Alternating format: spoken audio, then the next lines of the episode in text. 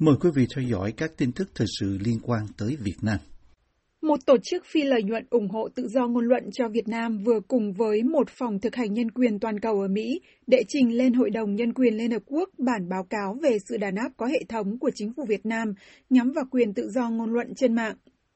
Bản báo cáo dựa trên ghi nhận từ các nhân chứng trực tiếp sẽ được sử dụng như một phần của bản kiểm điểm định kỳ phổ quát giữa kỳ của Hội đồng về việc Việt Nam bất tuân các ràng buộc của Công ước Nhân quyền theo dự án 88, nơi cùng với Phòng thực hành nhân quyền toàn cầu, gọi tắt là GHRC, thuộc trường luật của Đại học Chicago đệ trình báo cáo này lên Liên Hợp Quốc hôm 1 tháng 11. Báo cáo gồm những ghi nhận từ các nhà hoạt động, những người bảo vệ nhân quyền và những học giả từng bị kiểm duyệt, bắt giữ và trong một số trường hợp bị buộc phải rời Việt Nam vì chính phủ không chấp nhận sự biểu đạt của họ trên mạng. Theo dự án 88 cho biết trong một thông cáo về việc đệ trình báo cáo lên Hội đồng của Liên Hợp Quốc. Ông Nguyễn Văn Hải, cựu tù nhân chính trị được biết tiếng là blogger điếu cày hiện đang sống lưu vong ở Mỹ, là một trong những người nộp lời khai cho bản báo cáo. Theo ông Hải, người từng gặp Tổng thống Barack Obama tại Nhà Trắng và tham dự một số buổi điều trần về nhân quyền Việt Nam ở Quốc hội Mỹ, các công dân Việt Nam phải trả giá cho ngôn luận của mình bằng tù tội và máu của chính họ. Dự án 88 thống kê được hơn 111 vụ bắt giữ các nhà hoạt động và 226 trường hợp ngược đãi khác từ năm 2019. Báo cáo của dự án 88 và GHRC ghi lại việc Việt Nam dùng việc giám sát sách nhiễu và giam giữ tùy tiện để hạn chế quyền tự do ngôn luận. Ca sĩ bất đồng chính kiến Mai Khôi hiện đang sống lưu vong ở Mỹ, đã phải đối mặt với sự giám sát gắt gao của cảnh sát và sự kiểm duyệt trực tuyến, cũng như bị đuổi khỏi nhà và nhiều lần bị cảnh sát giam giữ khi cô từ chối kiểm duyệt âm nhạc của mình và khuyến khích tham gia chính trị trên Facebook. Tương tự cũng theo báo cáo, ông Hải từng là một nhà báo ở Việt Nam, đã nhiều lần bị lực lượng an ninh bắt cóc và giam giữ vì đưa tin về các sự kiện thời sự và tham dự các cuộc biểu tình ôn hòa. Báo cáo còn ghi nhận việc các nhà hoạt động như Trịnh Bá Phương, người đưa tin về vụ bố giáp gây chết chóc ở làng Đồng Tâm, và Đinh Thị Thu Thủy, người đăng tải các bài về giáo dục và quyền hạn về môi trường trên Facebook, đã phải đối mặt với sự quấy rối và đe dọa thường xuyên của cơ quan thực thi pháp luật trước khi bị bắt và bỏ tù. Việc Việt Nam tiếp tục vi phạm nhân quyền và thất hứa cho thấy quốc gia này coi cơ chế kiểm điểm định kỳ phổ quát chỉ là một hình thức bất tiện, bà Trang Nguyễn, một viên chức cấp cao của dự án 88 cho biết. Chúng tôi tin rằng điều kiện nhân quyền ở Việt Nam sẽ không được cải thiện, trừ phi có một thông điệp rõ ràng và mạnh mẽ hơn từ Hội đồng Nhân quyền và các quốc gia khác về việc Việt Nam không thực hiện các khuyến nghị kiểm điểm định kỳ phổ quát đã được chấp thuận. Báo cáo còn cho thấy việc Việt Nam thường xuyên vi phạm nhân quyền, chiếu theo công ước quốc tế mà quốc gia Đông Nam Á đã đồng ý tuân thủ. Nội dung báo cáo cũng nhấn mạnh sự đồng lõa của các công ty mạng xã hội toàn cầu trong việc kiểm duyệt nội dung các đăng tải của người dùng ở Việt Nam. Luật nhân quyền quốc tế cho thấy rõ ràng Việt Nam không thể bịt miệng hoặc nhắm mục tiêu vào các nhà hoạt động tham gia vào các cuộc tranh luận chính trị, ngay cả khi những gì họ nói ra không được chính phủ đồng ý. Bà Mariana Olaizora, chuyên viên tại GHRC, nói và cho rằng lẽ ra Facebook phải tích cực phản kháng các yêu cầu kiểm duyệt của nhà cầm quyền và đứng về phía các nhà bảo vệ nhân quyền ở Việt Nam. Tổ chức ân xá quốc tế Amnesty International hồi năm ngoái cáo buộc Facebook và YouTube đồng lõa với chính quyền Việt Nam trong việc kiểm duyệt các đăng tải của người dùng. Những tiết lộ gần đây của Washington Post cho biết, chính người đứng đầu Facebook Mark Zuckerberg đã tuân theo yêu cầu của chính phủ Việt Nam trong việc chặn và xóa bỏ các nội dung bị cho là chống phá nhà nước vì lợi nhuận. Dự án 88 lấy tên theo Điều 88 của Bộ Luật Hình sự Việt Nam và GHRC kiến nghị với Hội đồng Nhân quyền Liên Hợp Quốc yêu cầu Việt Nam ngừng các hoạt động đe dọa và sách nhiễu các nhà bảo vệ nhân quyền, các nhà hoạt động và các học giả, cũng như đảm bảo thực hiện đúng thủ tục pháp lý đối với những người bị cáo buộc vi phạm an ninh quốc gia, bao gồm quyền được tư vấn và đối xử nhân đạo. Báo cáo này cũng kiến nghị bãi bỏ luật an ninh mạng và các quy định khác trong Bộ luật hình sự 2015 Bộ luật mà dự án 88 và GHRC nhận định là đã trao cho Đảng Cộng sản cầm quyền quyền lực vô hạn để hạn chế các biểu đạt chỉ trích chính quyền. Báo cáo cũng kêu gọi Việt Nam thả các tù nhân chính trị vô điều kiện. Trong phiên điều trần kiểm điểm định kỳ phổ quát lần thứ ba tại Hội đồng Nhân quyền Liên Hợp Quốc ở Geneva vào tháng 1 năm 2019, Việt Nam nói đã thực hiện đầy đủ 159 nội dung và luôn tiến bộ trong mọi quyền con người, cũng như cam kết nhiều hơn về nhân quyền. Tuy nhiên, Tổ chức theo dõi nhân quyền quốc tế Human Rights Watch ngay sau đó bác bỏ các tuyên bố của Việt Nam là không đúng và rằng Việt Nam đã không làm gì để cải thiện nhân quyền. Các phiên điều trần theo cơ chế giả soát định kỳ phổ quát diễn ra mỗi 5 năm một lần và đây là một cơ chế đối thoại tại Hội đồng Nhân quyền Liên Hợp Quốc nhằm mục đích cuối cùng là cải thiện tình hình nhân quyền trong thực tế ở các quốc gia. Cơ chế này đem đến một cơ hội đặc biệt để các tổ chức và các cá nhân trong xã hội dân sự tham gia vào việc thúc đẩy tình hình nhân quyền ở cấp quốc gia và quốc tế. Một cục thuộc Bộ Thông tin Truyền thông Việt Nam vừa đặt vấn đề phải chăng mới đây đã xảy ra hành vi xúc phạm báo chí quốc doanh trong một buổi giao lưu trực tuyến với nữ lãnh đạo khu du lịch Đại Nam ở tỉnh Bình Dương, các báo trong nước đưa tin hôm 16 tháng 11. Theo tìm hiểu của VOA, hôm 14 tháng 11, bà Nguyễn Phương Hằng, Tổng Giám đốc điều hành của Đại Nam, thực hiện một cuộc giao lưu thông qua các nền tảng YouTube và TikTok với những người theo dõi bà. Như VOA đã đưa tin, bà Hằng nổi đình nổi đám trên mạng trong nhiều tháng nay với các buổi nói chuyện bình luận trực tiếp hay còn gọi là livestream về nhiều vấn đề xã hội. Trong đó, chủ đề thu hút đông đảo người xem nhất là tình trạng bị cho là thiếu minh bạch trong các cuộc quyên góp phân phát tiền hàng cứu trợ do một số nghệ sĩ nổi tiếng thực hiện. Tổng số người theo dõi bà qua các mạng YouTube, TikTok và Facebook lên đến hàng triệu người. Các buổi livestream của bà có hàng trăm ngàn người đồng thời theo dõi. Theo quan sát của VOA, mặc dù bà có lượng ủng hộ viên đông đảo, thường xuyên hoan nghênh và ca ngợi hành động của bà, nhưng bà cũng phải đối mặt với rất nhiều lên án chỉ trích, thậm chí cả một số vụ kiện tụng. Về buổi livestream hôm 14 tháng 11, Cục Phát thanh Truyền hình và Thông tin Điện tử thuộc Bộ Thông tin Truyền thông mới đây gửi văn bản đến Sở Thông tin Truyền thông tỉnh Bình Dương, lưu ý rằng trong số khách mời của bà Hằng hôm đó, có người nói báo chí của Cộng sản chung với phản động để đánh một Nguyễn Phương Hằng, báo chí trong nước đưa tin. Cục cho rằng lời phát ngôn như vậy có dấu hiệu vi phạm pháp luật, tung tin sai sự thật, xúc phạm danh dự, uy tín của nền báo chí cách mạng Việt Nam. Các báo nhà nước tường thuật dẫn lại lời trong công văn của Cục.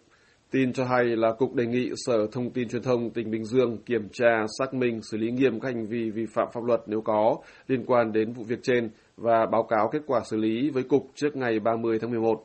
Hôm 15 tháng 11, Sở Thông tin Truyền thông, Sở Văn hóa Thể thao Du lịch tỉnh Bình Dương cùng với các quan chức cấp phường làm rõ buổi livestream của bà Nguyễn Phương Hằng và chồng bà là ông Huỳnh Uy Dũng, tin tức trên báo chí quốc doanh của Việt Nam viết nhưng không có thêm chi tiết. Ngoài những chỉ trích cáo buộc gây chấn động nhắm vào giới nghệ sĩ, bà Hằng cũng không ít lần gây tranh cãi khi đưa ra các quan sát bình luận không tốt đẹp về một số nhà báo quốc doanh có tiếng. Nhận xét về sức hút của bà Nguyễn Phương Hằng, nhà văn Nguyễn Đình Bồn, người cũng có nhiều ảnh hưởng trên mạng, với hơn 66.000 người theo dõi trên Facebook, viết trên trang cá nhân rằng bất kể khen chê ra sao, bà Hằng là một hiện tượng độc đáo. Ông Bồn đưa ra quan sát rằng xưa nay báo chí quốc doanh được nâng niu quyền lực chỉ sau công an và quân đội, hầu như không ai dám đụng tới trừ bà Hằng, và nhận định chờ coi diễn biến ra sao, nhưng kèo này mà bà vẫn ung dung tự tại hoặc chỉ bị phạt hành chính thì rõ ràng là một chuyện lạ và càng làm mấy nhà báo quốc doanh ôm hận.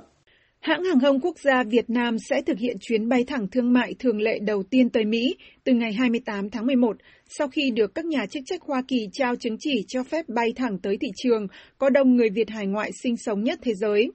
Tổng Giám đốc Việt Nam Airlines Lê Hồng Hà được báo chí trích lời cho biết hôm 16 tháng 11 rằng hãng sẽ khai thác đường bay thẳng từ thành phố Hồ Chí Minh tới San Francisco thuộc tiểu bang California ở bờ Tây của nước Mỹ với tần suất hai chuyến mỗi tuần trong thời gian đầu. Theo người đứng đầu hãng hàng không quốc gia Việt Nam, hãng sẽ nâng tần suất các chuyến bay thẳng thương mại tới Mỹ lên 7 chuyến mỗi tuần một khi dịch bệnh được kiểm soát và các đường bay quốc tế thường lệ được khai thác. Tại diễn đàn thúc đẩy giao thương Việt Nam-Mỹ trong hoàn cảnh mới hôm 16 tháng 11, nơi ông Hà thông báo về việc khai thác chuyến bay thẳng đầu tiên của Vietnam Airlines. Hãng này đã nhận được chứng chỉ bay thẳng thường lệ tới Mỹ từ các nhà chức trách Hoa Kỳ thông qua đại diện của Đại sứ quán Mỹ ở Hà Nội theo VnExpress và Tiền Phong. Kế hoạch của Vietnam Airlines được truyền thông trích dẫn cho biết chuyến bay đầu tiên chiều đi sẽ khởi hành từ thành phố Hồ Chí Minh ngày 28 tháng 11 và kéo dài 13 giờ 50 phút. Chuyến bay chiều về từ San Francisco vào ngày 29 tháng 11 với thời gian bay khoảng 16 giờ 40 phút. Các chuyến bay này sẽ được khai thác bằng tàu bay thân rộng Boeing 7879 Dreamliner. Vietnam Airlines là hãng hàng không đầu tiên và duy nhất của Việt Nam tới thời điểm này được khai thác đường bay thẳng tương lệ tới Mỹ, theo ông Hà cho biết. Tổng Giám đốc Vietnam Airlines còn cho biết rằng kế hoạch mở đường bay thẳng giữa Việt Nam và Mỹ đã được hãng triển khai từ năm 2000. Ông Hà nói, để đạt được chứng nhận khai thác thường lệ đường bay tới Mỹ, Vietnam Airlines đã phải làm việc với 9 cơ quan của Hoa Kỳ với nhiều thủ tục khắt khe. 20 năm qua, tổng số lượng tài liệu chúng tôi phải chuẩn bị để được cấp chứng nhận hôm nay lên tới hàng trăm kg, ông Hà được tiền phong trích lời nói. Ông còn cho biết rằng thị trường hàng không Mỹ rất lớn, nhiều tiềm năng, nhưng cũng cạnh tranh bậc nhất thế giới, và hiện có 20 hãng hàng không đang khai thác các đường bay nối chuyến giữa Việt Nam và Mỹ. Mỹ được xem là quốc gia có hàng rào pháp lý và an ninh hàng không khắt khe bậc nhất thế giới. Vietnam Airlines được Cục Hàng không Liên bang Hoa Kỳ FAA cấp phép cho khai thác thường lệ các chuyến bay chở khách và hàng hóa giữa Việt Nam và Mỹ hôm 4 tháng 11.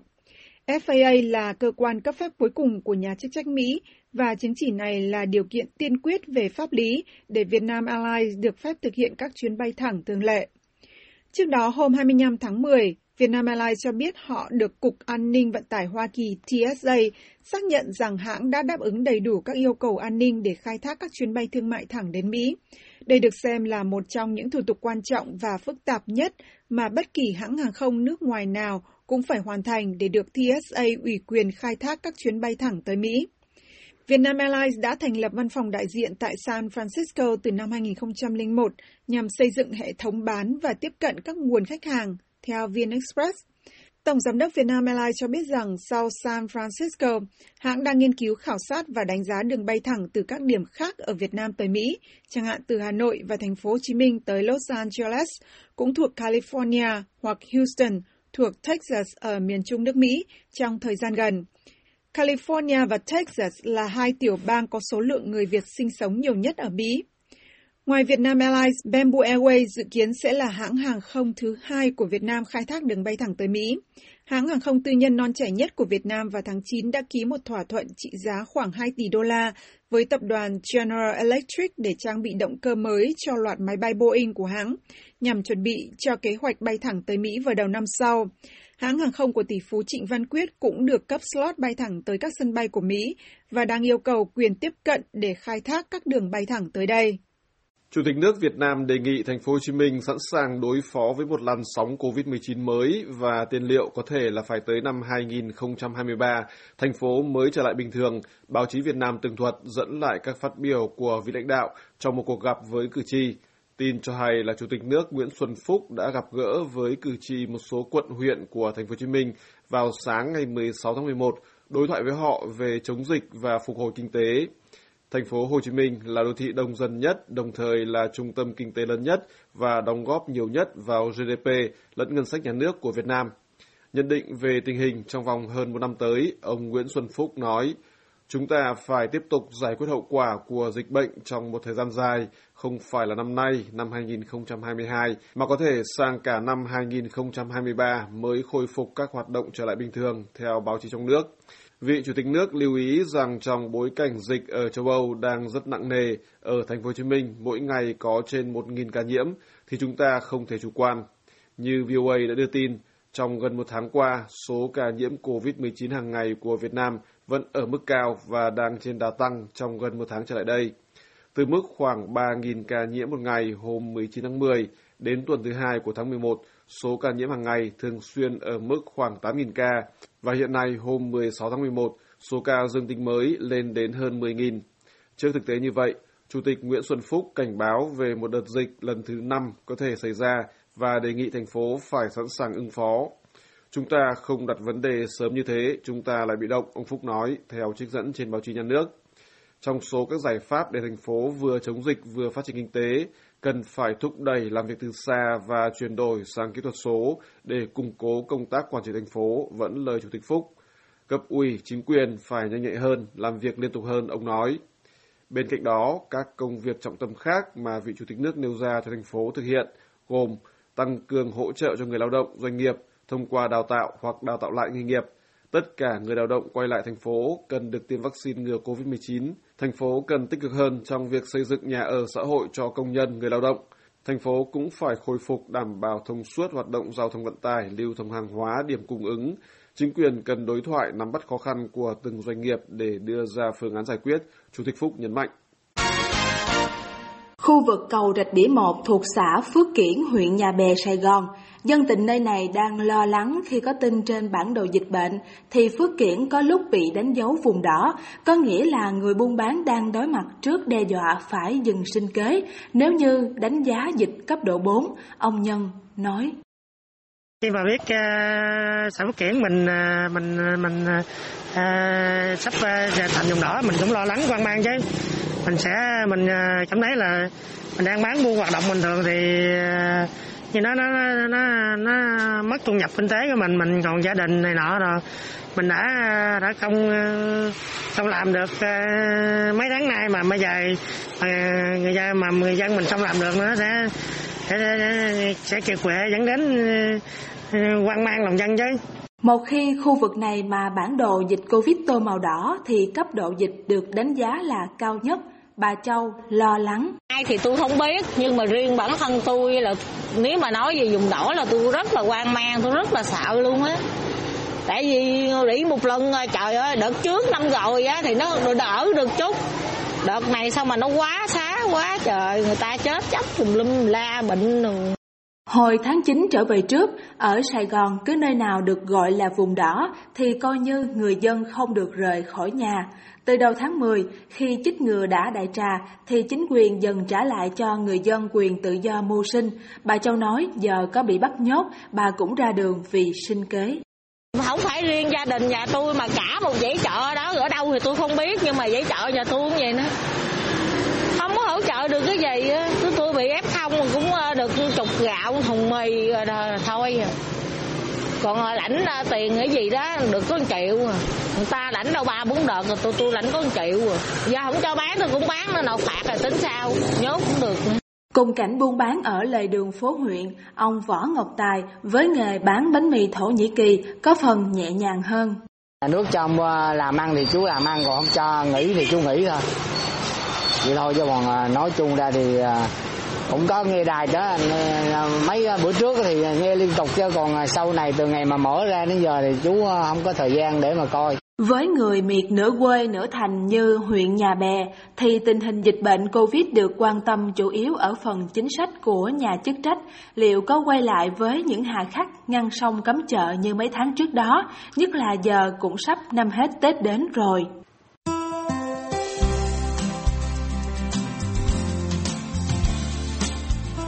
Buổi phát thanh Việt ngữ buổi sáng của đài VOA xin được kết thúc tại đây. Tấn Chương cùng toàn ban Việt ngữ xin kính chào quý khán giả.